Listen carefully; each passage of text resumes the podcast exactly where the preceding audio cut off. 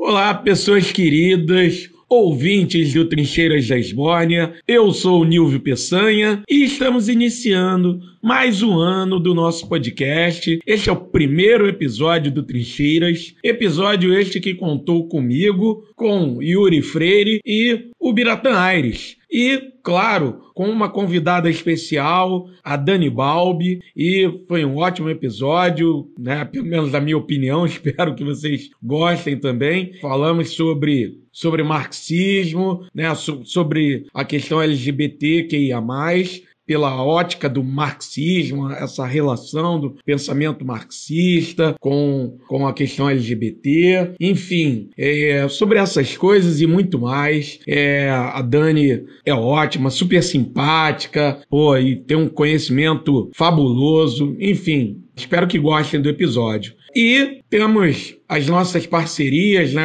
Espero que vocês estejam curtindo. Temos a parceria com a camiseteria Veste Esquerda, são ótimas camisetas, ótimas estampas e tem a parceria com a livraria Pagu. Então, deem uma olhada na descrição do episódio, vejam como vocês podem ganhar descontos, né? Tem, tem 10% de desconto com a veste esquerda e até 15% de desconto com a livraria Pagu. Antes da gente partir para o episódio, também gostaria de lembrar a vocês do nosso Pix, né? O Trincheiras Pix. Por favor, galera, quem puder aí contribuir, quem quiser e puder contribuir com o nosso projeto, nosso trabalho, a gente, pô, a gente agradece muito, porque é, é, não, não, é um, não é fácil e também tem um, um, certo custo também fazer esse trabalho aqui do podcast. Então a gente pede uma, uma colaboração para quem puder e quiser e gostar do nosso trabalho. Então tem a chave que é trincheirasdaesborne.gmail.com. Se vocês puderem, quiserem, por favor, a partir de qualquer valor, a gente está aceitando e agradecendo de coração. Agora, aquele aquela que não puder colaborar, é, mas quer colaborar de alguma forma, cara, já vai colaborar muito, divulgando, compartilhando a, o nosso trabalho. A gente já vai estar tá muito feliz, a gente já vai agradecer muito. Ok, galera? Sem mais delongas, vamos lá, vamos para o episódio. Espero que gostem e vamos para mais um ano de, de Trincheiras da Esbórnia. Espero que seja mais um ano juntos e um ano de muita alegria, muita luta, claro, até porque é um ano de eleição, mas com certeza vai ser um ano de vitória e estaremos juntos e juntas aí até o final. Beijo no coração de todas e vamos ao primeiro episódio do ano, 61 primeiro episódio de Trincheiras da Esbórnia.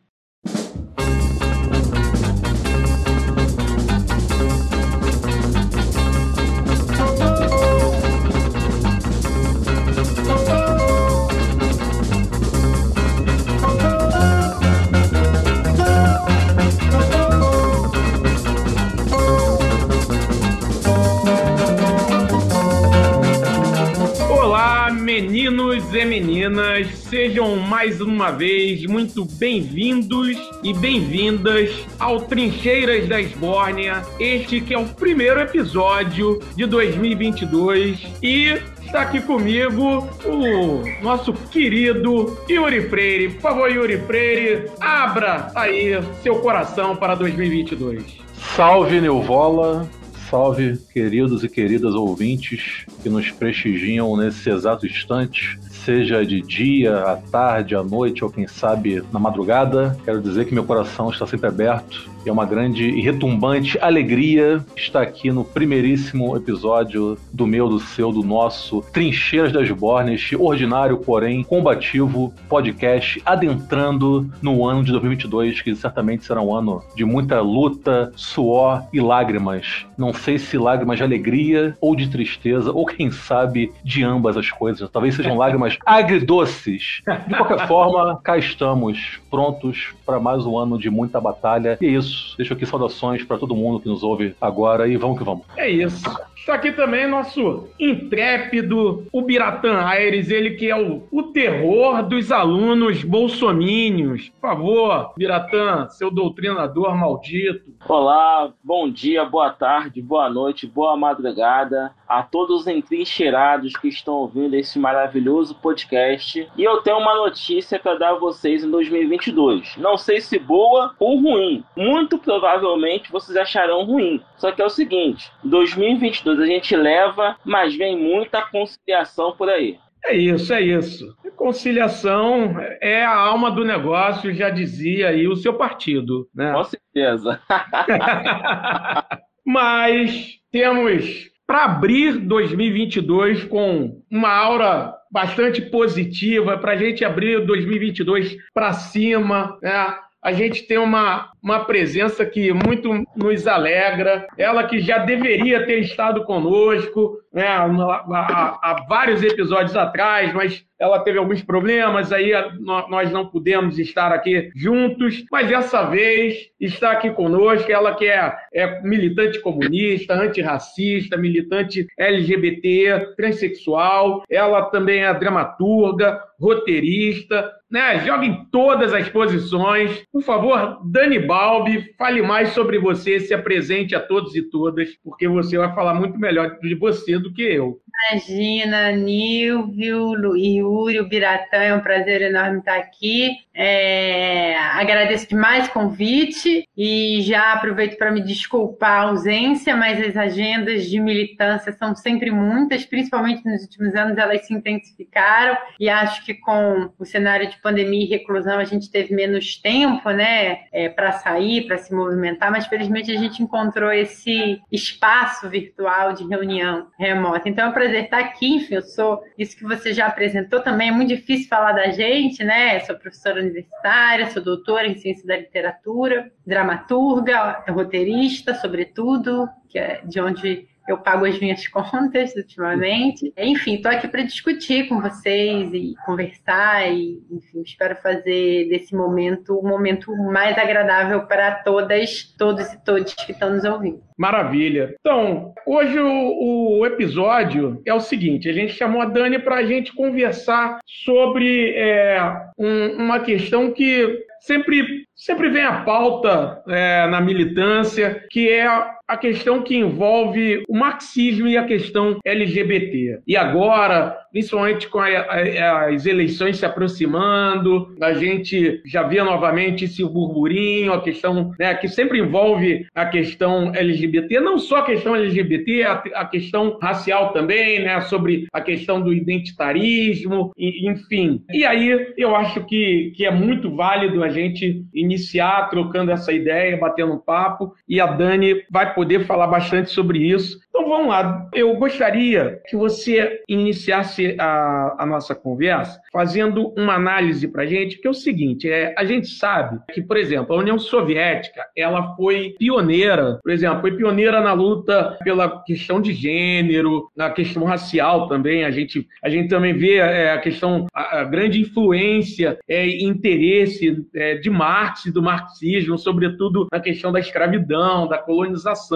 né, na luta contra a colonização. Mas, assim, na questão LGBT, a gente vê o, o, marxismo, principalmente nos primórdios ali, a gente ainda vê um tanto quanto avanços, um tanto quanto claudicantes, né? Até assim, na, na a União Soviética, ela, num primeiro momento, ela descriminaliza, né? Em 1917 ela descriminaliza e tudo mais, mas depois é, volta a criar, né? Se não me engano, em 1933 volta a criar leis criminalizando e tal. Então, assim, a gente vê que sempre houve um, uma questão de aproximação em distanciamento, distanciamento e, e aproximação em relação ao marxismo e a questão da luta LGBT, dos militantes LGBT. E aí eu gostaria que você fizesse, né, para a gente iniciar, fizesse essa análise, é, falando um pouco é, de como você vê é, a, a, relação é, da, do, do, marxismo, do pensamento marxista, né, em relação à questão LGBT, à luta LGBT, principalmente lá no, no início, né, e também como é que você vê essa evolução né, trazendo também para os dias de hoje. Nós temos o quê? 10 horas? 10 dias? 10 meses? Acho que são duas questões. A primeira delas é em relação à teoria marxiana, né, e os desdobramentos marxistas, né, os comentadores e elaboradores sobre a obra do Marx e como essa questão foi sendo resolvida no âmbito do pensamento e, obviamente, das organizações militantes, é, no, no, sob a guarda das orientações da primeira, da segunda e da terceira, e tem gente que acredite na quarta, internacional. Primeiro de tudo, enfim, é uma questão muito complexa, né? O, o Marx e o Engels, eles vão tratar de questões comportamentais muito na fase madura, e a gente sabe, o que a gente sabe é que as obras iniciais de Marx e Engels, elas têm um caráter de revisão, elas são revisadas. Tanto o Grundrisse, por exemplo, ele é uma obra inicial, é, é um rascunho do Capital, né? É, e, e depois do Capital há refinamentos em relação à teoria econômica, das relações sociais de fundo. É, no que se refere a essa análise mais comportamental, análise da forma como os seres humanos sentem, se relacionam e constroem cultura, a gente tem a ideologia alemã, que é uma obra que também é fruto de revisão de rascunho de outras obras, né? É, tanto do ponto de vista da organização política, da teoria da história, quanto da forma como os seres humanos sentem, organizam, se ordenam e constroem cultura. E há desdobramentos posteriores, como a origem da propriedade da família do Estado, a própria Sagrada Família, que vão dialogar com essas questões. É, o que a gente tem ali, então, assim, eu sempre costumo começar por aí, né? Como obra melhor acabada da, da, do pensamento marxiano, a gente tem a ideologia alemã, onde ele determina, é, ou ele observa, né? Não determina, porque ele é antideterminista, mas ele observa que a história da humanidade se dá a partir das relações objetivas e como a gente constrói aquilo que hoje nós contemporâneos chamamos de narrativas ou de condensações ideológicas e acabamos acreditando que essas relações objetivas elas têm uma explicação formal que não dá conta dessas relações objetivas no seu conjunto e mais do que isso, à medida que as, as relações sociais vão se complexificando, muito a partir das relações de dominação sobre o trabalho, exploração e consequente poder, a gente vai criando sobrenarrativas. Então, o processo de compreensão e de explicação do mundo vai se apartando da realidade. Queria dizer o seguinte, ali, algumas, é, um dos feixes para entender a história da humanidade da forma como a gente a conhece hoje, sobretudo das sociedades modernas, contemporâneas, ou pós, ou capitalistas, ou imediatamente pré-capitalistas, é a história da propriedade privada e da divisão do trabalho. E ele diz que a primeira grande divisão do trabalho, logo ali no início, a divisão é entre trabalho intelectual e trabalho braçal, trabalho que ele chama de produtivo, né? Trabalho de emprego de força bruta. E ele depois segue dizendo que nem a partir dessa Surgiram outras, como a divisão sexual do trabalho, que a origem da propriedade privada da família do Estado e a Sagrada Família vão desenvolver. O que nós temos observado é que é difícil determinar, é, fazendo uma, uma leitura muito crítica da obra marxiana nesse aspecto particular, mas muito também ligado ao próprio método dialético da análise, né, tanto da leitura da sociedade quanto da análise, é que é difícil determinar quando surge uma grande divisão melhor delineada do, do trabalho. Então, nós acreditamos que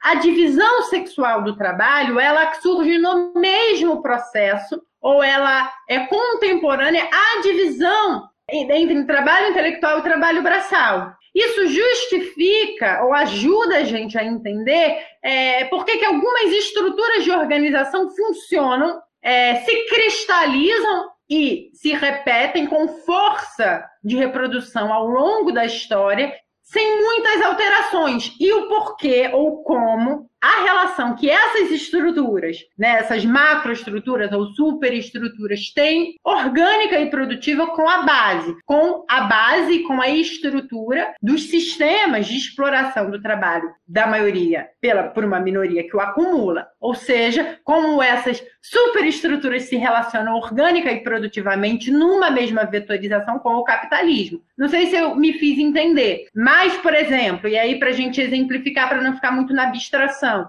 por que, que o trabalho doméstico ele acompanha imediatamente a perda de direitos no espaço público, direitos políticos, direito ao trânsito, dominação em relação à figura masculina, é, e como ele é também uma, um instrumento que garante a manutenção dessa fantasmagoria que consolida na prática o poder do homem sobre a mulher e, ao mesmo tempo, ele atua para suprimir o processo de produção da mais-valia. A gente sabe que a mais-valia ela é o processo de exploração do excedente do trabalho. Não está ligada exatamente como algum, alguma precipitação vulgar costuma orientar em relação à usurpação dos salários, né? sobretudo dos salários reais ou nominais, mas ela está ligada ao próprio processo de produção, a forma como o processo de produção se dá. Né? Mesmo que você ganhe um salário justo e razoável, do ponto de vista da, daquilo que você consome e daquilo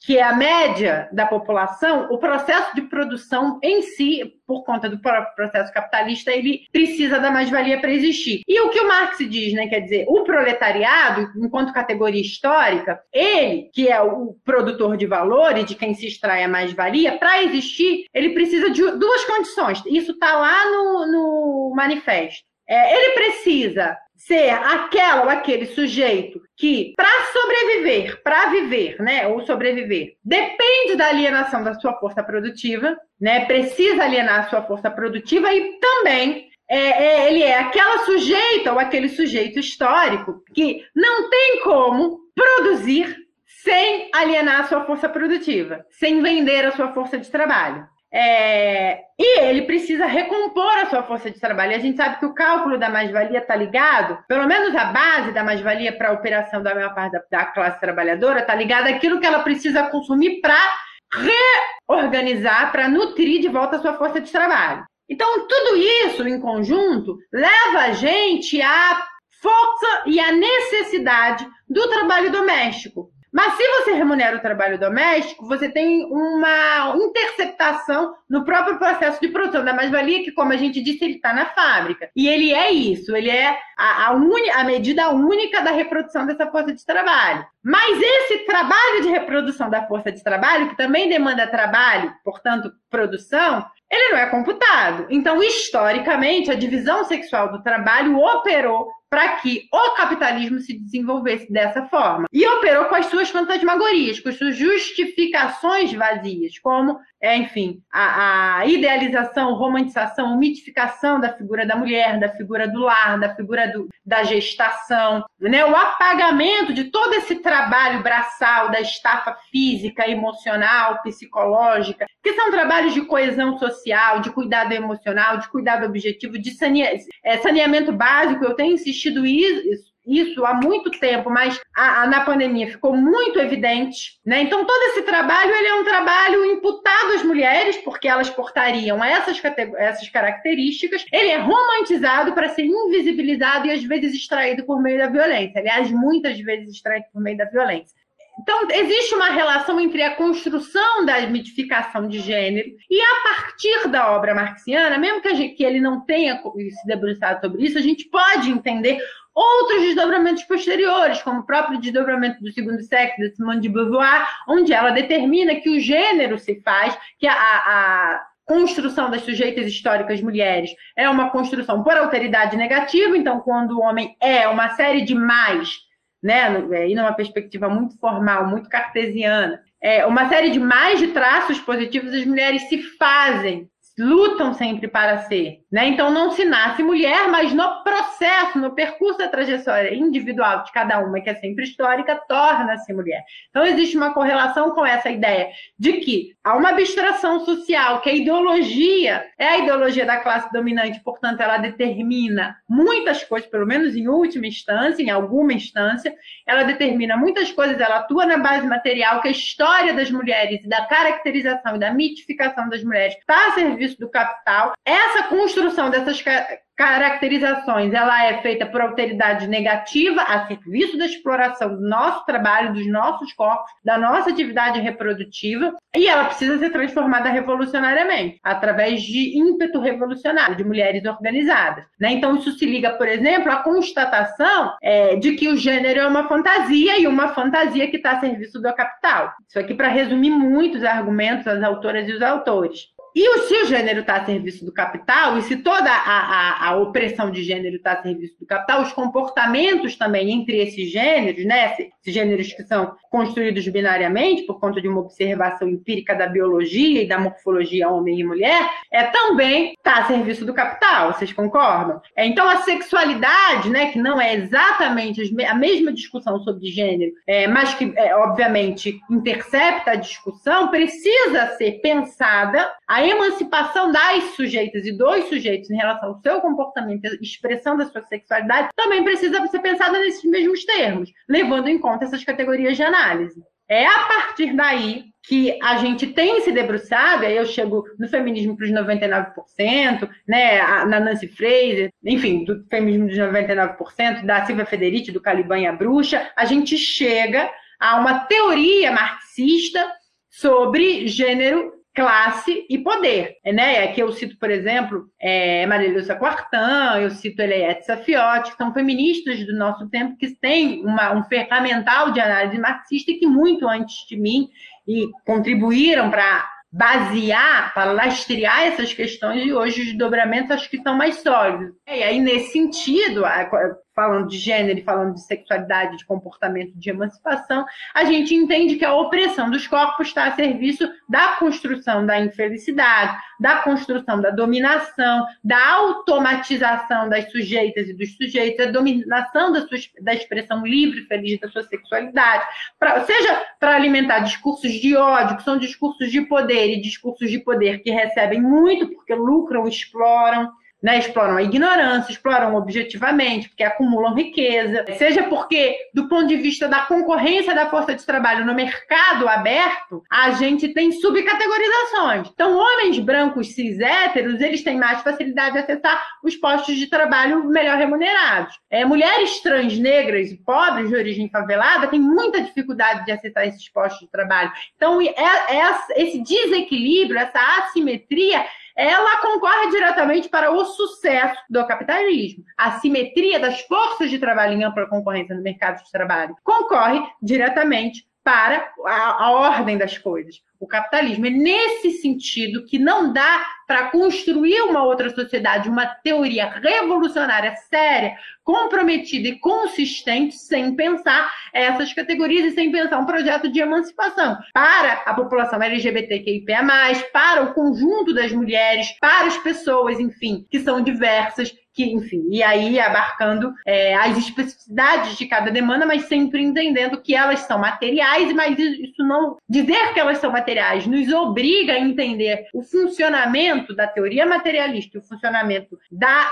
realidade a partir de uma análise materialista, mas não nos reduz a, isso, né? Pensa também na felicidade, porque no, em última instância, aqui para finalizar, o que nós queremos é a felicidade do conjunto das e dos indivíduos. Ô Dani, pegando um gancho aí na sua excelente e contundente explanação inicial, eu queria agora caminhar né, aqui para um âmbito mais pessoal, que é o seguinte: eu queria saber de você em que momento, se é, seria possível precisar isso, ocorre, digamos, uma aglutinação entre a sua luta enquanto mulher trans, né, em prol da população LGBTQIA, por melhorias de vida, aliás, em última análise, por sobrevivência, né? Se a gente for analisar aqui no caso do Brasil, né? Expectativa de vida de uma mulher trans, um negócio absurdo e assustador. E a sua luta enquanto militante revolucionária. É, foi um processo consciente no sentido de chegar e pensar em algum momento, poxa, eu sou uma mulher trans, então eu acho, eu entendo que a saída, o caminho ou a via para que eu possa lutar de forma contundente por uma melhoria real da minha vida e das pessoas que estão ao meu, ao meu redor, né, e que experimentam as mesmas dificuldades que eu experimentei durante boa parte da minha vida, o marxismo. Teve um momento em que, sei lá, rolou um insight ou foi um processo que veio sendo construído ao longo da sua caminhada, enquanto militante, enquanto ser humano mesmo? Eu, então, foi, foi um processo, mas ele foi é, diferente, né? Não exatamente, porque a primeira questão que se dá não é a questão da organização do movimento LGBTQIA+, mas muito pelo contrário, é a organização no partido. Eu me filio, me aproximo do Partido Comunista aos 14, me filio aos 15 na, na seção de jovens do Partido Comunista do Brasil, a conhecida União da Juventude Socialista, milito ali, E naquela época, ah, eu tenho 32, né? Então tá falando de 17 anos atrás, então tem muito tempo. Eu tinha outra a pauta era diferente, né? Quer dizer, existia movimento de mulheres, o feminismo não estava tão em alta quanto tinha estado no final da década de 80 é, a organização de negras e negros pela igualdade ao negro, da qual eu faço parte, ela vinha se gestando, mas ainda de forma muito tímida, e a pauta também não estava. E a pauta é, LGBT, que na época era GLS, é, também era tinha muito menos espaço e a gente passava em 2005, 2004, 2005 por um processo de politização, principalmente em relação à população LGBTQIA+, P, a mais, que foi culminando no negrição, né, na, na, de certa maneira, no robustecimento das pautas desses movimentos, né, que antes estavam mais ligados à organização do direito de existir, de pautar a liberdade, que é muito justo, que é muito bonito, mas que num país em que mata transexuais, travestis, é, tanto é, num país em que pessoas homossexuais naquela época não tinham direito de manifestar o seu amor e o seu afeto em público e nem é, é, registrar sua união civil, seu casamento, é, a gente precisava caminhar para outro lugar, para uma politização. Acho que nesse momento, que são os primeiros anos do governo Lula, né, é, todos os movimentos começam a se politizar, né? Todo mundo começa a reivindicar. É, então foi um processo. Primeiro, eu me organizo como militante do movimento estudantil por muitos anos, fazendo esse debate, que muito tempo fazendo debate da ciência, da cultura. Eu logo comecei a escrever, fui estudante de literaturas, né? Fui até pouco tempo, mas naquela época eu era estudante de graduação. Antes eu era estudante da FETEC, fazia administração, então estava ali nas disputas mais internas do partido em relação ao movimento secundarista e tinha os cursos de formação. A gente, o Partido Comunista do Brasil, tem a tradição de fazer cursos de formação muito intensos e à medida que você vai avançando, os cursos vão ficando cada vez mais intensos. E eu era muito nova, gostava muito de economia, achava que ia fazer economia, então achava que o marxismo, além de responder uma série de questões da minha vida, me ajudava nisso, né? Mas eu acabei fazendo literatura e continuei militando no âmbito da universidade, as pautas foram se adensando, mas eu tinha uma aproximação tímida com essas pautas, né? Movimento de mulheres, movimento negro, movimento LGBT. É, e à medida que elas foram se impondo enquanto pautas muito urgentes, eu fui me aproximando das entidades da União Brasileira de Mulheres, da UNEGRO e a gente decidiu fundar a UNA LGBT, mas eu já estava no doutorado na época. Então foi em 2015 que a gente fundou a UNA LGBT. E aí eu começo a rodar o Brasil para organizar a UNA LGBT, ouvir pessoas LGBTQIA+, em situação de vulnerabilidade, mulheres trans, é, me torno vice-presidenta da associação, me torno presidenta estadual da UNA LGBTQIA+, é, e as coisas vão caminhando nesse sentido. Então, começa com uma, um compromisso muito grande com o comunismo, feminismo, com a sociedade revolucionada, com a revolução. E essas pautas vão entrando e eu vou sempre procurando responder, perguntar e responder é, qual é a relação delas com a ordem de opressão global com o capitalismo. Respondi?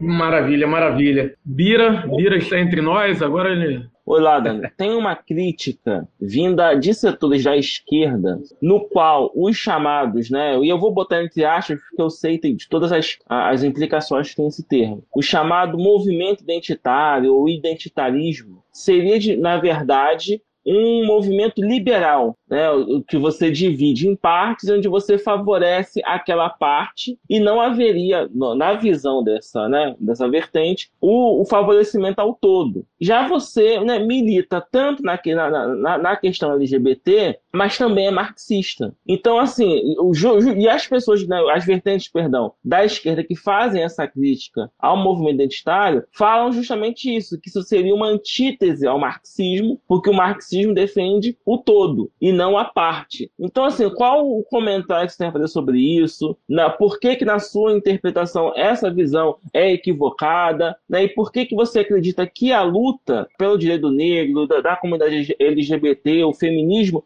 está em acordo com o marxismo?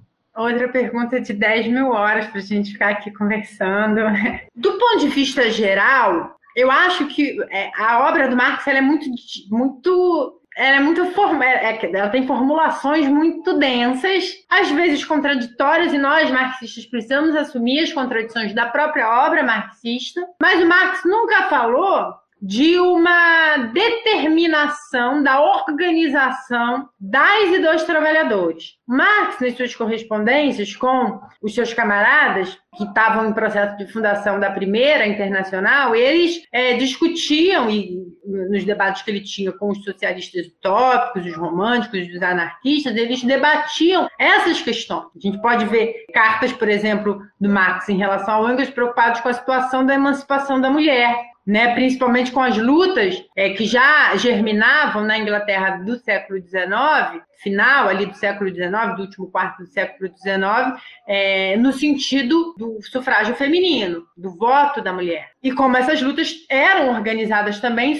pelas mulheres trabalhadoras. Né, como a luta pela emancipação da mulher trabalhadora do, do jugo do seu marido estava é, é, ligada em última instância, a luta por melhorias de condições de trabalho, por adoção de condições na base do trabalho, nas fábricas, é, e direitos trabalhistas decorrentes. Então, existe uma compreensão de que a luta ela tem, e eu acho isso muito importante, é, inscrições peculiares, e elas se encontram no processo convergente. Nós, é, e eu acho que isso deveria ser para todas, o conjunto das marxistas, né, uma lição primeira é, de que nós precisamos nos desafiar diante da leitura. Nós não, não podemos, porque essa é uma das grandes lições, acho que da tradição marxista, ter uma leitura dogmática das obras. E, e, inclusive, a própria obra e a contribuição ela é global. E as próprias, aquilo que parece contradição, na verdade, são vetores diferentes, ou são contradições temporárias. Eu acho isso, né? É, identificar, por exemplo, que tem um movimento de base e um movimento de superestrutura é um dos pilares da, da tradição marxiana. O que nunca significou que a luta precisava se restringir nos termos da base, da base produtiva, né, da base da sociedade materialista. Ela, era, ela é complexa, a luta é complexa porque a própria forma como os seres humanos enxergam, entendem a sua realidade, não passa por um entendimento da relação da sua situação com a base, dos seus gostos, dos seus desejos, dos seus desafios, da sua situação de opressão. Então, acho que a própria obra do Marx, do Engels, e a obra, o conjunto das contribuições marxistas, ela é rica em exemplos que demonstram como todas essas lutas precisam se organizar é, de, de, maneiras diferentes, a partir de realidades regionais distintas, mas não, elas não são contraditórias em essência e em absoluto com as proposições que são o fim do capitalismo e o entendimento de como se organiza o capitalismo. Eu acho que esse é um primeiro momento. É verdade, aí eu tenho que. A gente precisa eu acho que um dos nossos desafios é ter um cuidado ao observar o movimento da história. É verdade que, logo depois da Segunda Guerra Mundial, é, alguns movimentos, quer dizer, o processo de ascenso das lutas populares vai se intensificando a tal ponto que a possibilidade do encontro dessas lutas, a possibilidade real. E eu cito isso, por exemplo, acho que o maior exemplo histórico que a gente tem recente disso é o contexto dos Estados Unidos nos anos 60, quando a gente tem Partido dos Panteras Negras forte, quando a gente tem todas as, ou quase o conjunto, a maioria das entidades de mulheres organizadas a partir de princípios ou de afirmação de princípios marxistas, muitos, muitas declaradamente comunistas, se organizando em conjunto e o surgimento de movimentos de pessoas LGBTQIA, mas também na chave da luta contra o capital, contra o Estado repressor, contra as condições de trabalho, a luta das trabalhadoras do, dos povos indígenas daquela região, é, como expoente dessas lutas, as, as lutas e as organizações do movimento negro.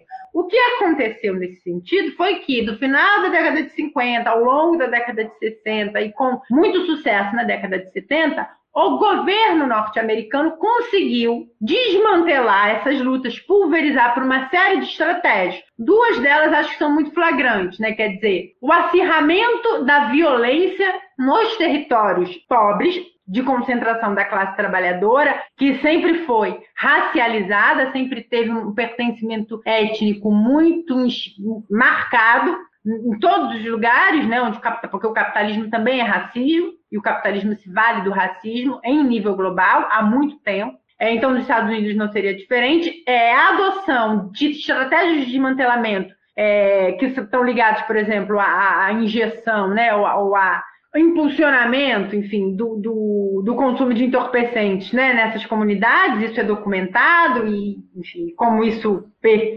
saiu do controle, pelo menos assim, do controle oficial, né? E uma outra estratégia que avança mais dos anos 80 dos anos 90, que é a adoção de uma agenda colorida. Uma agenda colorida, que é a agenda que atende mulheres, pessoas LGBTs, pessoas negras ou pessoas, enfim, racializadas, é, mas sem agora o, esse fundo de classe. Então, existe uma demanda, né? É, por atendimento, e aí você constrói mesmo movimentos que se organizam a partir da reivindicação por espaço baseada numa identidade comum. Essa reivindicação é baseada na identidade ética ou na identidade, enfim, de orientação sexual ou de identidade de gênero, é, perdendo, por exemplo, essa compreensão. Mas isso é resultado de uma atuação muito forte das agências de inteligência norte-americanas que se replicaram mundo afora. Os golpes no Cone Sul não são à toa, eles têm esse caráter também que a gente esquece, né? E a história, às vezes, ela é cheia de é, minúcias que a gente tem dificuldade de analisar na lupa, mas eles têm esse caráter também de reprodução do desmantelamento dessa, dessa união, desse conjunto das lutas das e dos trabalhadores.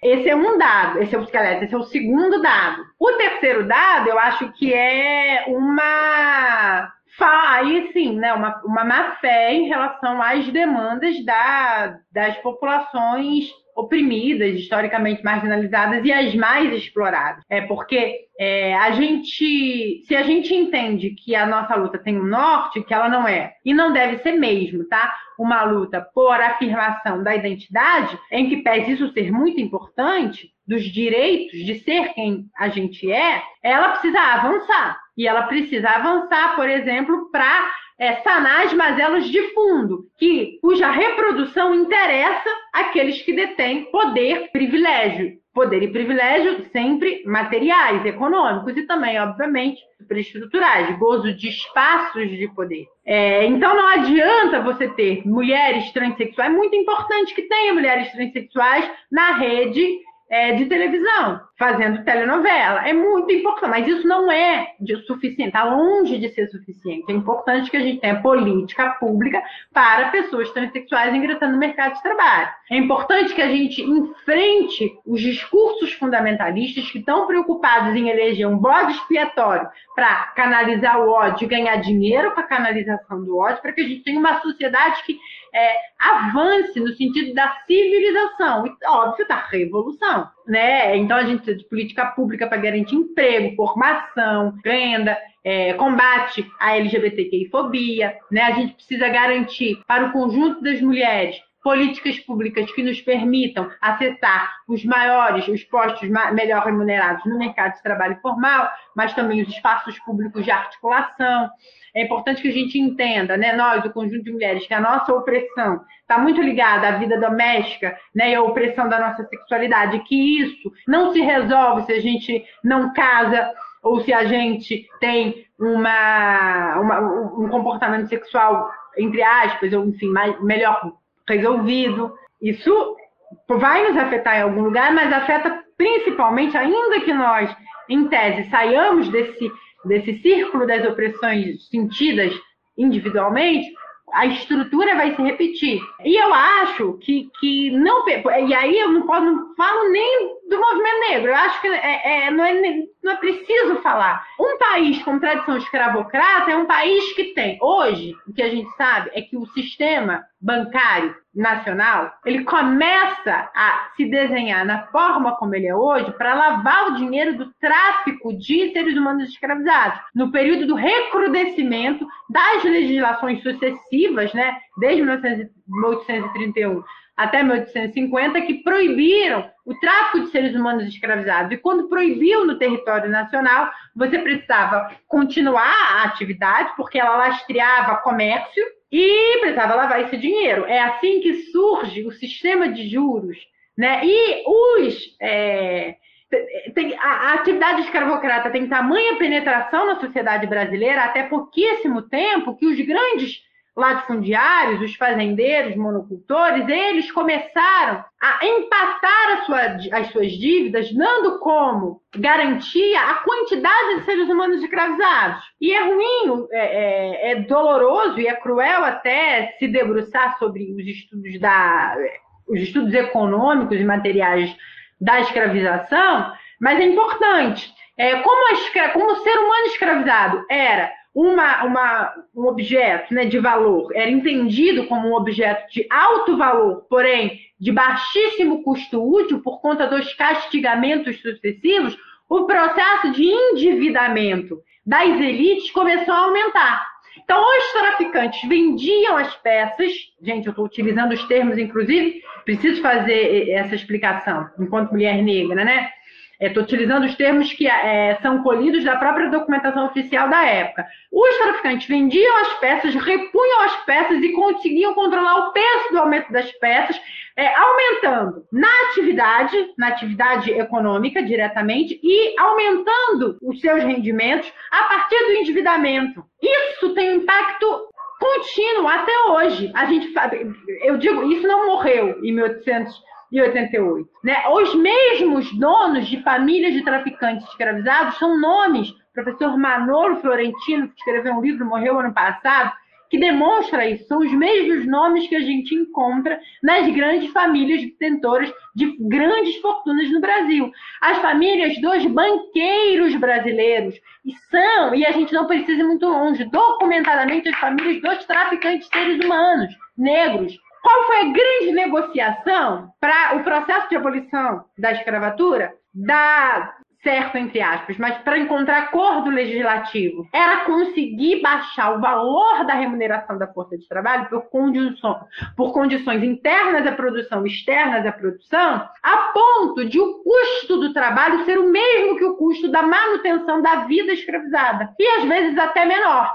Então, a história da acumulação e da estrutura do Estado brasileiro está diretamente ligada a essa relação de custo do trabalho, ainda baseado no processo de escravização dos seres humanos até hoje. Esse é um dos motivos pelos quais, por exemplo, o custo de vida, o custo de vida é alto e o, os salários, a renda da população brasileira, a renda do trabalho é baixíssima. No Brasil, nos países que passaram por processos severos de escravização de seres humanos, né, como base da sua produção.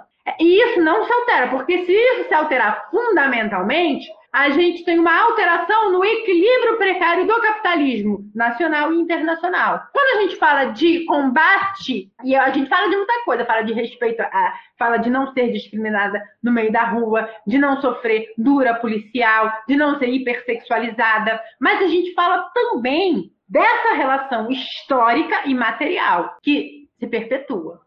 Então, acho que para responder mesmo, assim, para não, não teorizar e ficar muito no abstrato, mas para encerrar, viu, gente? Não é possível que a gente não observe isso. Então, acho que é muita má fé quando se diz, por exemplo, que a luta da população negra não tem nada a ver com a luta contra o capitalismo, no Brasil, principalmente, né? E contra, enfim, a luta pela emancipação das mulheres e da população LGBT. Tem tudo a ver. Perfeito, perfeito, Dani. Eu vou eu vou fazer o seguinte: eu vou pegar carona na pergunta que o, o Yuri tinha feito anteriormente, e, e aí ele tinha feito dentro de um caráter mais pessoal, né, focando mais na sua vida pessoal. E aí eu vou expandir um pouco mais. É, eu queria que você falasse assim, como trabalhar a, a questão LGBT por uma ótica revolucionária no Brasil, né, nesse Brasil dominado com esse neopentecostalismo muito forte, enraizado, com a extrema-direita ainda né, com, com, com, força aqui no Brasil, né, com, com um discurso contra a homossexualidade, com um discurso anticomunista. Então, é, como trabalhar, engajar na, na, na luta LGBT por uma ótica revolucionária nessa conjuntura? Vocês não fazem uma pergunta simples, né? Eu fico 20 minutos ninguém aguenta. Desculpa. O, as igrejas neopentecostais, elas surgem dessa. Não são só igrejas neopentecostais, né? São ramificações muito complexas eu não tenho estudo aprofundado das religiões, mas essa expressão fundamentalista e conservadora das igrejas protestantes, de modo geral, das denominações protestantes, ela está muito ligada também, ela é uma das estratégias, inclusive, de desmantelamento de poderes concentrados. Poderes da Igreja Católica, principalmente no momento em que a Igreja Católica parecia que passaria em nível global também por uma reforma profunda, principalmente no Brasil, né, teologia da libertação, mas ela não está restrita ao Brasil, é um movimento que a gente observou, renovação carismática, é, renovação carismática é mais recente, né? Mas a gente observou em vários, em vários é, países ao redor do globo. É, ela está ligada também à possibilidade de penetração nas comunidades mais assistidas pelo poder do Estado, penetração de poder é, conservador que de certa maneira, é, ajuda a justificar a situação de exploração. A gente observa aí, o Brizola dizia isso, né? O Brizola dizia que o dia que os neopentecostais né, dominarem, que essas novas denominações dominarem a política, esse dia tá estaria próximo, nós teríamos muita dificuldade de retomar a democracia. Sabe as palavras do Brizola, que fez inclusive 100 anos, se estivesse vivo faria 100 anos. Então, aproveito para deixar minha homenagem ao grande trabalhista que foi Brizola. Mas, enfim, acho que. É, mas também não está só ligado às, às, às, denominações protestantes, né? Às religiões protestantes, não. Eu acho que tem uma. Porque a gente. A gente mas, e eu faço essa autocrítica também, né? É muito cômodo a gente identificar um problema, identificar uma relação e botar tudo na conta dessa, dessa questão, principalmente quando elas são mais evidentes. E a gente tem, vezes, às vezes, tem dificuldade de acessar. Outro fato, por exemplo, quais são os dois grandes sustentáculos do bolsonarismo hoje, né, enquanto fenômeno? Um discurso fascista e um discurso fundamentalista. O discurso conservador religioso dos seus diversos desdobramentos, que não são só neopentecostais, não são só evangélicos, ele não é exatamente um, uma cópia protofascista. Nem o fascismo, é isso que a gente chama de fascismo brasileiro, não é exatamente baseado no fascismo de Mussolini, é muito diferente, né? É, tá ligado a, a, ao fortalecimento de grupos é, paramilitares que foram hidratados durante a ditadura militar. Grupos de extermínio nos moldes do Esquadrão da Morte,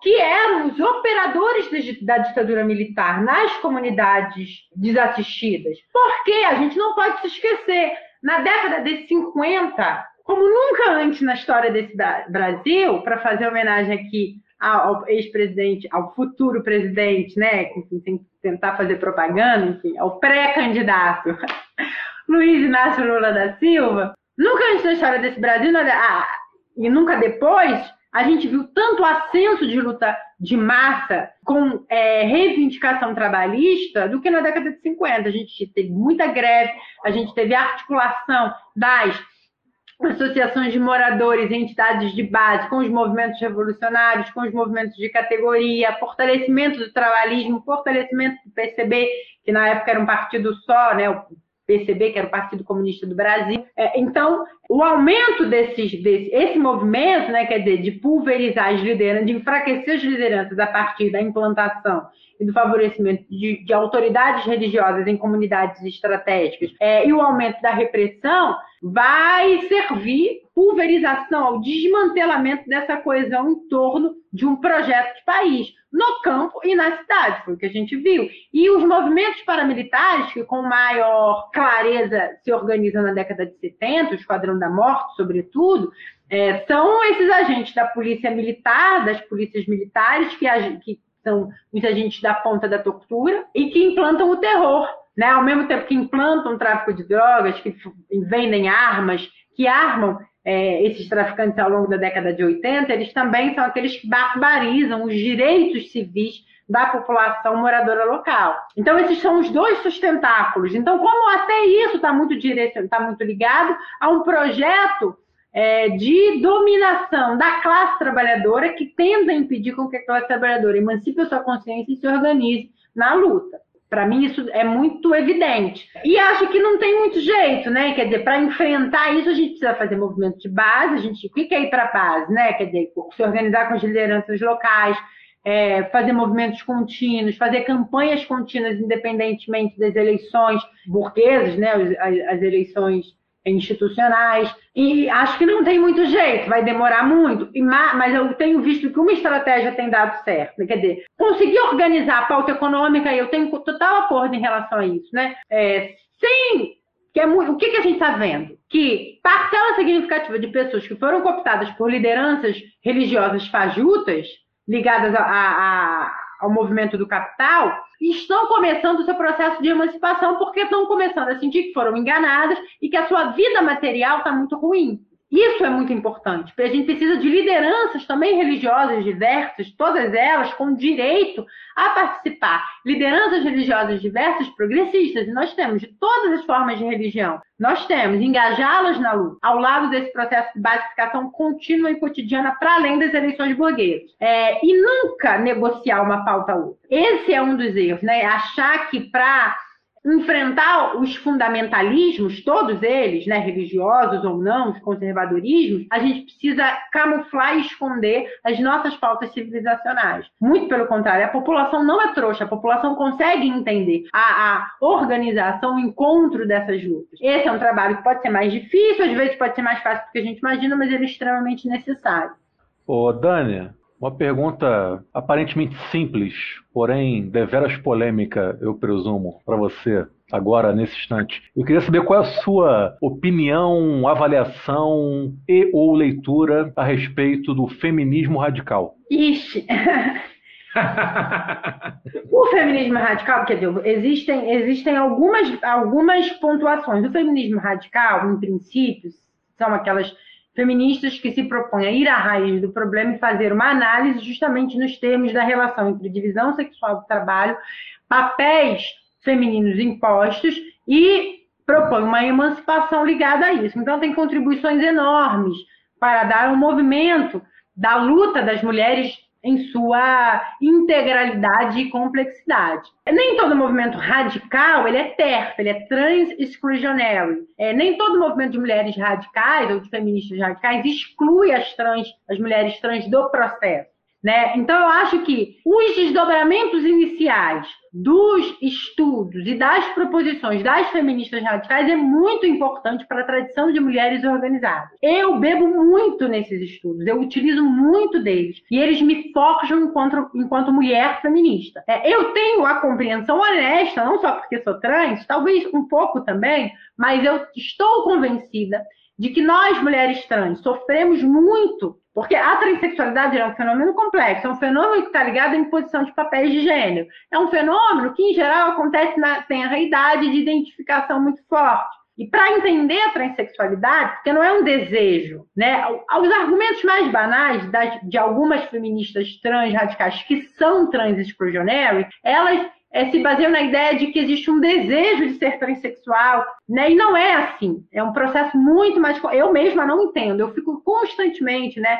Tentando entender qual foi o primeiro momento, que, quais foram as determinações familiares, se existe ou não algum componente biológico, não descarto nada. Muita desconfiança e muito discreto em relação às explicações biologizantes para a transexualidade, mas não descarto nada, acho que tudo pode acontecer, mas acho que é um fenômeno complexo também, é, que tem muitos, é, muitas contribuições, é atravessado por muitas variantes. Então, só para dizer que não é um desejo, né? Não é um desejo, é eu não sei se eu posso arriscar dizer que é uma determinação, mas em determinado momento da vida, para a maioria das mulheres transexuais, acaba sendo uma determinação. E ainda que fosse um desejo, né? O fato é que quando você, ainda que seja um desejo, enfim, fato é que quando você assume uma identidade X, em termos binários, é, eu tenho a, a, a ciência de que todas nós, ou a maioria das mulheres trans, tem muita dificuldade, pelo menos trans, mulheres transexuais, né, que assim, que assim se identificam, tem muita dificuldade de fugir da, da,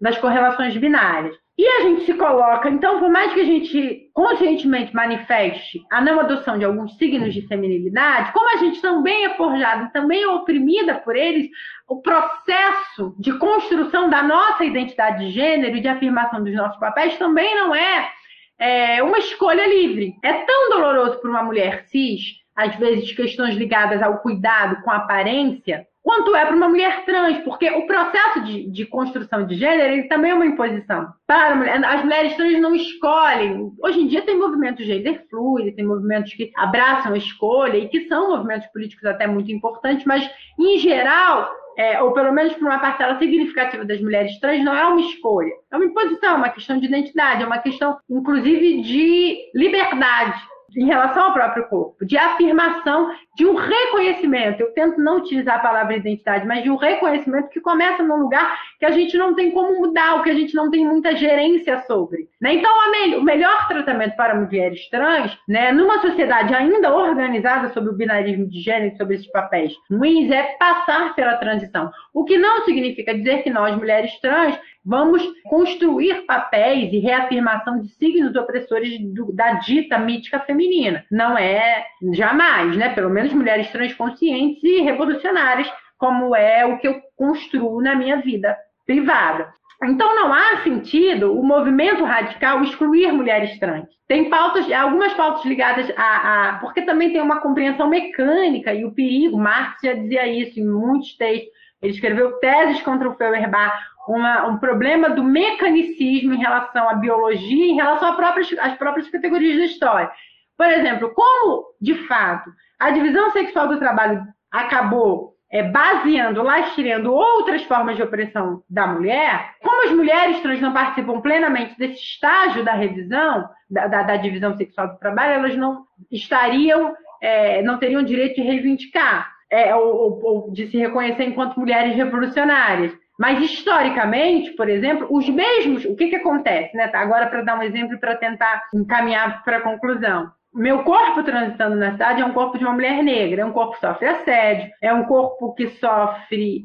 Os relacionamentos afetivos que eu tenho são pautados, por exemplo, por uma, por uma expectativa dos, dos parceiros, que são homens cis heterossexuais, de terem uma relação assimétrica em relação àquilo que eu construo no ambiente doméstico. O valor da minha força de trabalho ele é deprimido. A minha posição e a minha é, autonomia no trabalho, né, o como eu fico confortável exercendo o meu posto de trabalho, também é atravessado por machismo, por assédio, por silenciamento, por desprestígio das entregas que eu faço. Tudo isso eu sofro também. E tudo isso está ligado à ideia dos papéis de gênero que são impostos e que circulam e que organizam, independentemente da nossa vontade. Para que eles modifiquem, a gente precisa de luta revolucionária. Então, mulheres trans participam da maior parte, ou da, da maior parte das opressões que mulheres cis, guardadas as devidas diferenças. É, e somos mulheres diversas. Então, o mesmo argumento que baseia, que está ligado a uma compreensão mecanicismo, deveria excluir mulheres cis que não engravidam, mulheres cis que têm um problema para engravidar, mulheres cis que não participam, veja, mulheres cis que não, não participam desta parte da divisão sexual do trabalho, mas que sofrem todas as expectativas e todos os atravessamentos e todas as opressões porque são mulheres, porque expressam essa identidade de ser mulher. Então, isso justifica. É, então, acho que esse é um desvio mecanicista da base muito consistente da relação entre marxismo e luta pela emancipação das mulheres. É, mas que, felizmente, não são todas as feministas radicais é, que compartilham dele. Nessa linha né, da, da, da questão da, da, crítica das feministas radicais, né, essa parte que é mais, que é, que é mais não, né, que é extremamente transfóbica, é, elas argumentam que mulheres trans estariam querendo tomar o lugar das mulheres. Né? Que quando as mulheres trans né, vão à rua, militam, defendem seus direitos, elas teriam, queriam isso. Ao mesmo tempo, eu lembro que já deve ter uns nove anos quase, foi 2013, que eu lembro que fui fazer um trabalho com os meus alunos e aí eu fui pesquisar sobre a questão da identidade de gênero, até para poder dar aula para eles. E agora, infelizmente, me fugiu o nome dela, mas eu li o texto de uma travesti, onde ela defendia a identidade travesti. Ela dizia que ela se orgulhava de se identificar enquanto travesti. Aí eu queria que você comentasse sobre isso, né? Do porquê vocês, né, as mulheres trans, não querem ocupar o lugar das mulheres e, de, e dessa visão, né, do, do, do, dessa identidade travesti, né, se, se isso não se contrapõe, se isso é complementar à luta das pessoas transexuais. tomar um lugar, às vezes, eu não entendo muito, é porque às vezes eu não entendo muito, aliás, eu entendo, quando eu começo a entender, eu me, me horrorizo né, do, das proposições. Então, existe uma ideia de que existe um lugar, que lugar é esse, e que mulheres trans, então, seria uma espécie de concorrência. Esse é o princípio de muitos movimentos problemáticos, não precisa ir muito longe da própria xenofobia. Né? Então, existe um lugar, existe um espaço, existe um mercado, e esse espaço quando tem mais gente entrando, é, essas pessoas estão querendo tomar o meu lugar e eu vou construir discursos de decisão para impedir que elas ocupem esse espaço. Quando é um espaço de luta revolucionária, de identificação, é, é, isso tem isso fica mais, mais denso, né? Tem, tem, tem, peculiaridades que precisam ser observadas. Mas também, por outro lado, eu, porque, por exemplo, a luta das mulheres, das mulheres em geral, cis e trans, é uma luta é, por emancipação do mercado de trabalho formal, pelo fim do assédio, pelo direito ao aborto seguro, né, a interrupção da gravidez de forma segura. Essa luta precisa, por mais que eu não passe por esse processo, a luta pelo direito ao, pelo direito à vida é uma luta que, obviamente, fala de, para todas as mulheres, né? Porque é uma luta que tem impactos é, correlacionados, como, por exemplo, em relação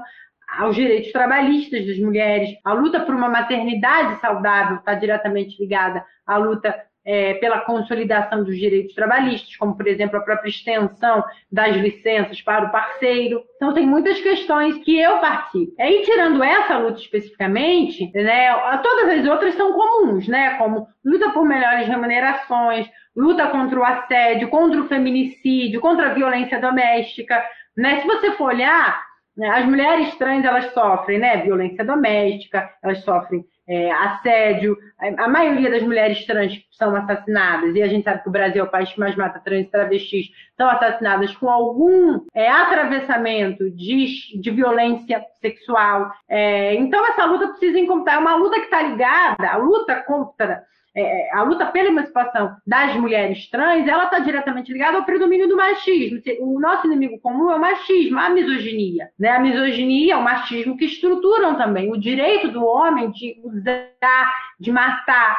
Né? Com as mulheres trans, como tem essa relação complexa, problemática, é sempre uma tensão de descarte, né? E como o valor da, das mulheres trans é muito baixo na nossa sociedade, está sempre ligada a esses fins horrorosos. Mas é uma luta que tem contra um inimigo comum, que é o patriarcado, o sistema capitalismo, machismo, racismo. É, e aí, nesse sentido, não tem como dividir, né? O conjunto da luta é muito semelhante, a ideia, as dores, as formas da opressão são muito semelhantes e é, o opressor, ele, a, ele é, é caracterizado da mesma forma, ele é o mesmo. É, então, nesse sentido, não tem muito como separar. E às vezes, aí, por que, por que, eu digo que às vezes eu fico muito, muito triste ou muito horrorizada? Porque às vezes isso parece sustentar nada mais, muitas vezes isso parece sustentar nada mais do que uma briga infantil por espaço de protagonismo no movimento social. E isso é muito ruim, né? É, isso é muito problemático. É, sobre a identidade travesti, acho que é isso. Muitas mulheres se identificam como mulheres travestis, porque é uma categoria específica latino-americana. É, acho que, enfim, é muito justo, muito legítima essa, essa, identificação, porque acho que ela tem um caráter político, que é recuperar a luta de mulheres que foram assassinadas. Porque o termo transexual, ele surge para higienizar, de certa forma, essa categoria de mulheres não cis. Né? Então, você teria, no final da década de 60, as mulheres trans, aquelas que, em geral, passam por muita hormonioterapia, processos cirúrgicos, intervenção, e as mulheres travestis, que seriam aquelas que não passariam por isso, né, que não teriam apoio médico, geralmente aquelas oriundas das famílias mais pobres e que acabam na prostituição, você justifica, estigmatiza a travesti e acaba é, justificando o seu assassinato. E as mulheres trans não, seriam as brancas, filhas da classe média, da elite, que têm acesso ou até são constrangidas, né? Muitas intervenções cirúrgicas e medicamentosas acabam muitas vezes alcançando, entre aspas, um nível alto de passabilidade. É, e aí você cinge para higienizar e para dividir. A, a recuperação do termo travesti é uma tentativa de positivar o sentido. Maravilha, Dani. Eu queria o seguinte, para a gente encerrar, eu queria encerrar da gente falando em arte, né? Falando de arte. E eu queria o seguinte, queria que você falasse um pouco mais sobre o seu trabalho de, de roteirista, né?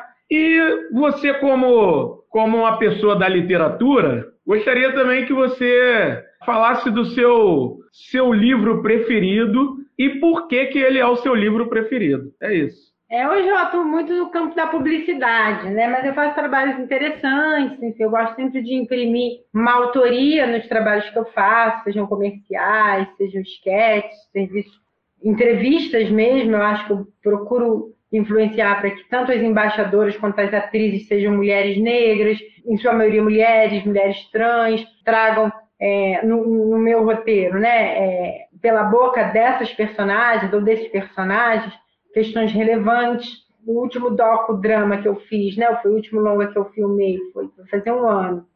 Ele fala sobre a luta, uma das maiores rebeliões de seres humanos escravizados no sul fluminense. Caramba, legal. Qual o nome? Azangulê. Ele ganhou, inclusive, uma menção honrosa no prêmio, inter... no prêmio internacional de cinema pelos direitos humanos. Ganhou menção honrosa. É, eu, é, eu, roteirizei e dirigi elenco, né? Então, eu sou acreditada como co-diretora junto com Pedro Sol, que foi o diretor. Caramba, Ô, Dani, legal. ele está disponível em algum lugar para ser assistido? Não, porque a produção ele ficou disponível há um tempo, mas a produção retirou de circulação porque está em processo de negociação com players, enfim, aí ele acabou tirando, hum. né?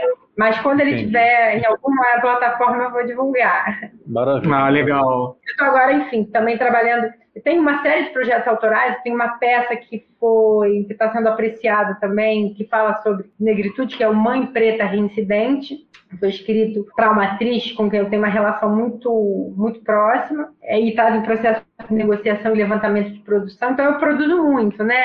Tem os roteiros, enfim, agora eu estou produzindo algo que eu não posso falar, mas estou entrando numa, numa sala muito bacana de um produto que depois eu vou falar. É, então, eu procuro, tudo que é autoral, eu procuro trazer a minha marca, né? E, e, e, óbvio, né? Mesmo que não seja autoral, que seja alguma coisa que não tenha nada a ver exatamente com o que eu, eu estudei, né? É, na, na graduação, no doutorado, e com o que eu milito, eu procuro imprimir alguma reflexão sobre gênero, classe e raça. Meu livro preferido é muito difícil, né? Porque às vezes, quando a gente quer construir, eu vou ser muito honesta com vocês, uma imagem muito polida é, de alguém que está sempre ligada e antenada na articulação entre todas as áreas da nossa vida, né? E isso não é verdade, assim, muitas vezes. Eu gosto muito de literatura clássica, gosto muito de literatura do século XIX. Eu amo 100 anos de solidão. Acho que é uma metáfora rica sobre a história da humanidade. Gosto, acho que é o livro com personagens mais fortes, sobretudo Úrsula, Úrsula Amaranta, os Aurelianos, os Albuende, quer dizer, já esqueci porque tem um tempo que eu li, então aquela árvore genealógica, inclusive, Também, ajuda a gente a ler o livro, né? É, mas é um livro fascinante. Então é um dos livros que eu mais gosto. Mas eu tenho, para ser honesta, mesmo como eu, eu, trabalho com dramaturgia e estudei dramaturgia por muitos anos, meu autor preferido de dramaturgia, eu não sei se eu posso dizer isso porque eu tenho outras paixões, por exemplo. Ah, e que vai ficar muito difícil, né? O Garcia Lorca com Bodas de Sangue, mas não tem muito como fugir do Shakespeare, né? E eu gosto de uma, porque eu acho que o Shakespeare ele trata sobre questões com, é, é, com as quais a gente precisa aprender a lidar. Sempre que eu estou numa reunião política, né? Agora eu sou pré-candidata a deputada estadual, reunido com os meus, é, com a minha equipe, eu, eu costumo dar é, dicas de, eu costumo dar exemplos utilizando exemplos da literatura. E alguns que leram conseguem fazer as relações, outros ficam curiosos e querem ler o livro. Mas o Shakespeare, é, ele, para mim, é o maior autor no sentido de conseguir relacionar o movimento político do seu tempo de uma forma muito condensada e cruzar na estruturação formal da sua dramaturgia a política e a subjetividade humana. Então, quando a gente, por exemplo, fala de Macbeth, que é uma peça sobre a ambição humana e sobre como a ambição humana pode corroer o espírito daquelas e daqueles que estão próximos do poder, nós falamos também dos movimentos de poder e da instabilidade do próprio poder, sobretudo se ele não é, é regulado por princípios republicanos, que o fundo era esse, né? Quer dizer, o fundo é, e, e, nunca, acho que poucas obras são tão felizes em demonstrar como é que as questões ligadas à estrutura social e à superestrutura, nesse caso especificamente a superestrutura, estão diretamente ligadas a uma possibilidade de instauração do caos absoluto, por uma desconfiança do próprio ser humano ou por uma não regulamentação das paixões humanas. Então, a falta de regulamentação republicana, a falta de democracia, o império do absolutismo pode também significar, é, e nesse, no caso de Macbeth, significa uma licença para é, as paixões humanas desempreadas. E as paixões, nesse sentido, não só as paixões entre é, duas pessoas, enfim, paixões carnais, sexuais, afetivas, mas paixões como desejo de poder, fome de matar, né? Eles acabam, o casal acaba viciado em matar, né? O Macbeth acaba viciado em matar também no final. Então eu adoro. Aí eu falo que eu gosto de Macbeth, as pessoas ficam perguntando qual é a relação entre isso e a luta comunista. Eu falo, gente, depende, né, do ponto de vista, mas eu gosto muito de Shakespeare, Hamlet, Macbeth, é, eu acho que precisam ser lidos, né? Mas também sim, tem, sim. tem um pessoal mala que quer politizar até o que você come no almoço, né, gente? Vamos com calma, tá? né? relaxa aí. Pô, sabe? Ah, não, mostarda não pode, porque é amarelo, só pode ketchup, que é vermelho, é cor do comunismo. Pô, aí, bicho, relaxa aí. Saca? Agora, Dani, essa, essa, tua. Vai lá, você até que o Nival vai falar, vai, depois eu volto para mim aqui. vai, eu sei, é, vai. Ele já sabe o que eu vou falar, é, eu sei. Eu, sei, vai. eu vou, vou, te indicar o, a adaptação do Joe Cohen. Não sei se você já assistiu, mas é. Ah, ainda um... não, tá no... Eu vi é... com o Denzel Washington. Isso, ele está maravilhoso, a atuação dele é maravilhosa, então fica, fica a dica aí. Tá para estrear no cinema, né? Mas em meios alternativos aí já, já tá liberado. Tá na Apple TV, não é isso? Tá na Apple tá TV. Tá na Apple TV, isso, já tá na Apple TV. Eu tenho essa, acho que eu vou, vou ver.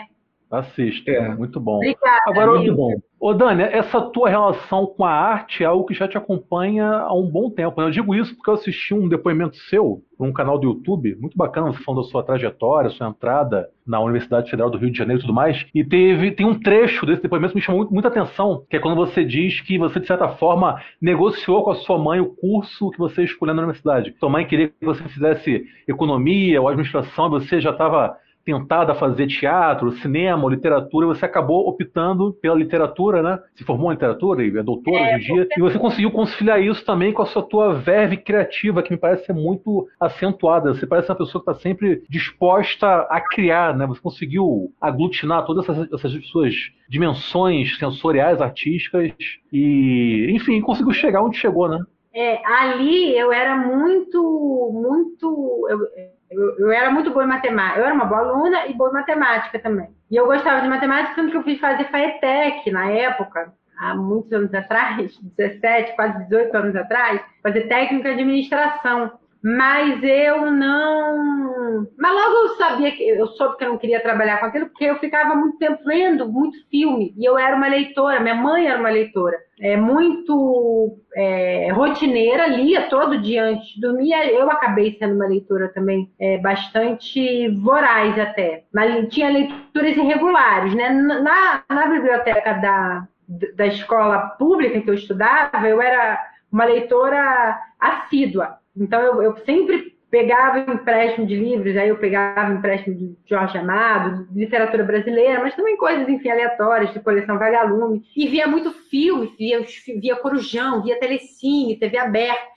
Aí depois, quando na época do Lula, a gente conseguiu ganhar, né? A minha mãe funcionária pública conseguiu organizar um pouco melhor a vida, a gente começou a comer carne e conseguiu colocar uma TV a cabo. E minha mãe sempre teve medo das, dos contratos alternativos, então ela nunca contratou um serviço de TV a cabo prestado de forma irregular na comunidade que tinha. Mas só no governo Lula todo mundo tinha TV a cabo e eu não sabia. E aí eu comecei a ver os programas, os canais de filme, via Sofia Loren, via os filmes tradicionais, o Telecine Classic na época, né? Posso falar que não estou fazendo propaganda, que já nem existe mais. E via, via muito, né? Mas eu era ótima aluna e era boa em matemática. E como a gente era muito pobre, isso aqui para resumir, é, a gente achava que as carreiras de matemática, e é o que né, a realidade ainda hoje, né, eram mais prestigiadas e estruturavam melhor a vida. Aí fui fazer administração, falei, gente, não vou fazer isso. Minha mãe perguntou, mas o direito, a contabilidade, você não gostava de economia? Eu falei, mãe, eu não vou fazer isso, vou fazer teatro. E aí a gente conversou, conversou, e ela falou: então faz um negócio que te dê dinheiro que você consiga trabalhar com isso. Aí eu fiz História da Arte na UERJ, passei para História da Arte na UERJ e para Literatura na UFRJ. Aí fiquei na literatura, que eu lidava diretamente com a dramaturgia. Aí comecei a estudar dramaturgia, mas já fazia peça no ensino médio, fazia, a gente fez uma adaptação da própria Cleópatra, é, eu, o livro que eu tenho da Cleópatra, eu comprei na época do ensino médio para poder fazer uma adaptação. Fazia peça já no ensino fundamental também, eu, eu sempre gostei muito disso. E aí, no meio da graduação, eu comecei a trabalhar fazendo revisão de texto, porque eu fazia letras, né? Fazia revisão de texto para um canal. E aí eu comecei a fazer muita revisão de roteiro, depois comecei a estudar roteiro, comecei a continuar trabalhando nesse canal. É, e aí, só no doutorado eu consegui auxiliar, né? Mesmo estudando dramaturgia, teoria do drama, é, eu trabalhava como roteirista, até fazia crítica para um, um, jornal de baixa, de média circulação no Rio de Janeiro, crítica de teatro, mas eu não trabalhava como dramaturga. Eu trabalhava como roteirista e professora. Professora de manhã roteirista aos sábados e domingos para ganhar dinheiro, para me divertir, eu fazia crítica literária, que eu ganhava de teatro, que eu ganhava pouco, mas ganhava ingresso. Mas no doutorado eu comecei a fazer dramaturgia para audiovisual, que é estudo do roteiro, na, na ciência da literatura, e continuei trabalhando como roteirista. Aí, professora também do ensino básico e professora do ensino superior. Não sei resumir muito a vida, né? Uma mulher multifacetada. oh. As várias faces de Dani Balbi. Pô, Dani, ó, maravilha. Você deu, fez várias explanações aqui, falou sobre marxismo, falou sobre né, a questão LGBT, como a gente tinha combinado, falou sobre Shakespeare, falou, pô, deu, deu aula aqui pra gente, maravilhosa. A gente agradece demais a sua presença e, pô, espero que você possa voltar, quem sabe aí né? Já que você já, já se anunciou aí como pré-candidata. Já deu spoiler, sabe, né? Já deu spoiler. Quem sabe aí, durante a eleição, a gente não possa aí trocar uma ideia durante a campanha, voltar aí para bater um papo, né? Vamos ver. Não, estou à disposição de vocês. E foi ótimo também conhecer vocês, questões muito boas, muito bem formuladas, o espaço muito acolhedor. Muito, muito obrigada pelo convite. Ah, maravilha. Prazer valeu, foi Dani. nosso. Foi muito bom, muito bom. Valeu, obrigado. E valeu, Yuri, valeu, Bira. Valeu, e, valeu, valeu. E obrigado a todos e todas que nos ouviram até aqui. Um beijo no coração e até a próxima.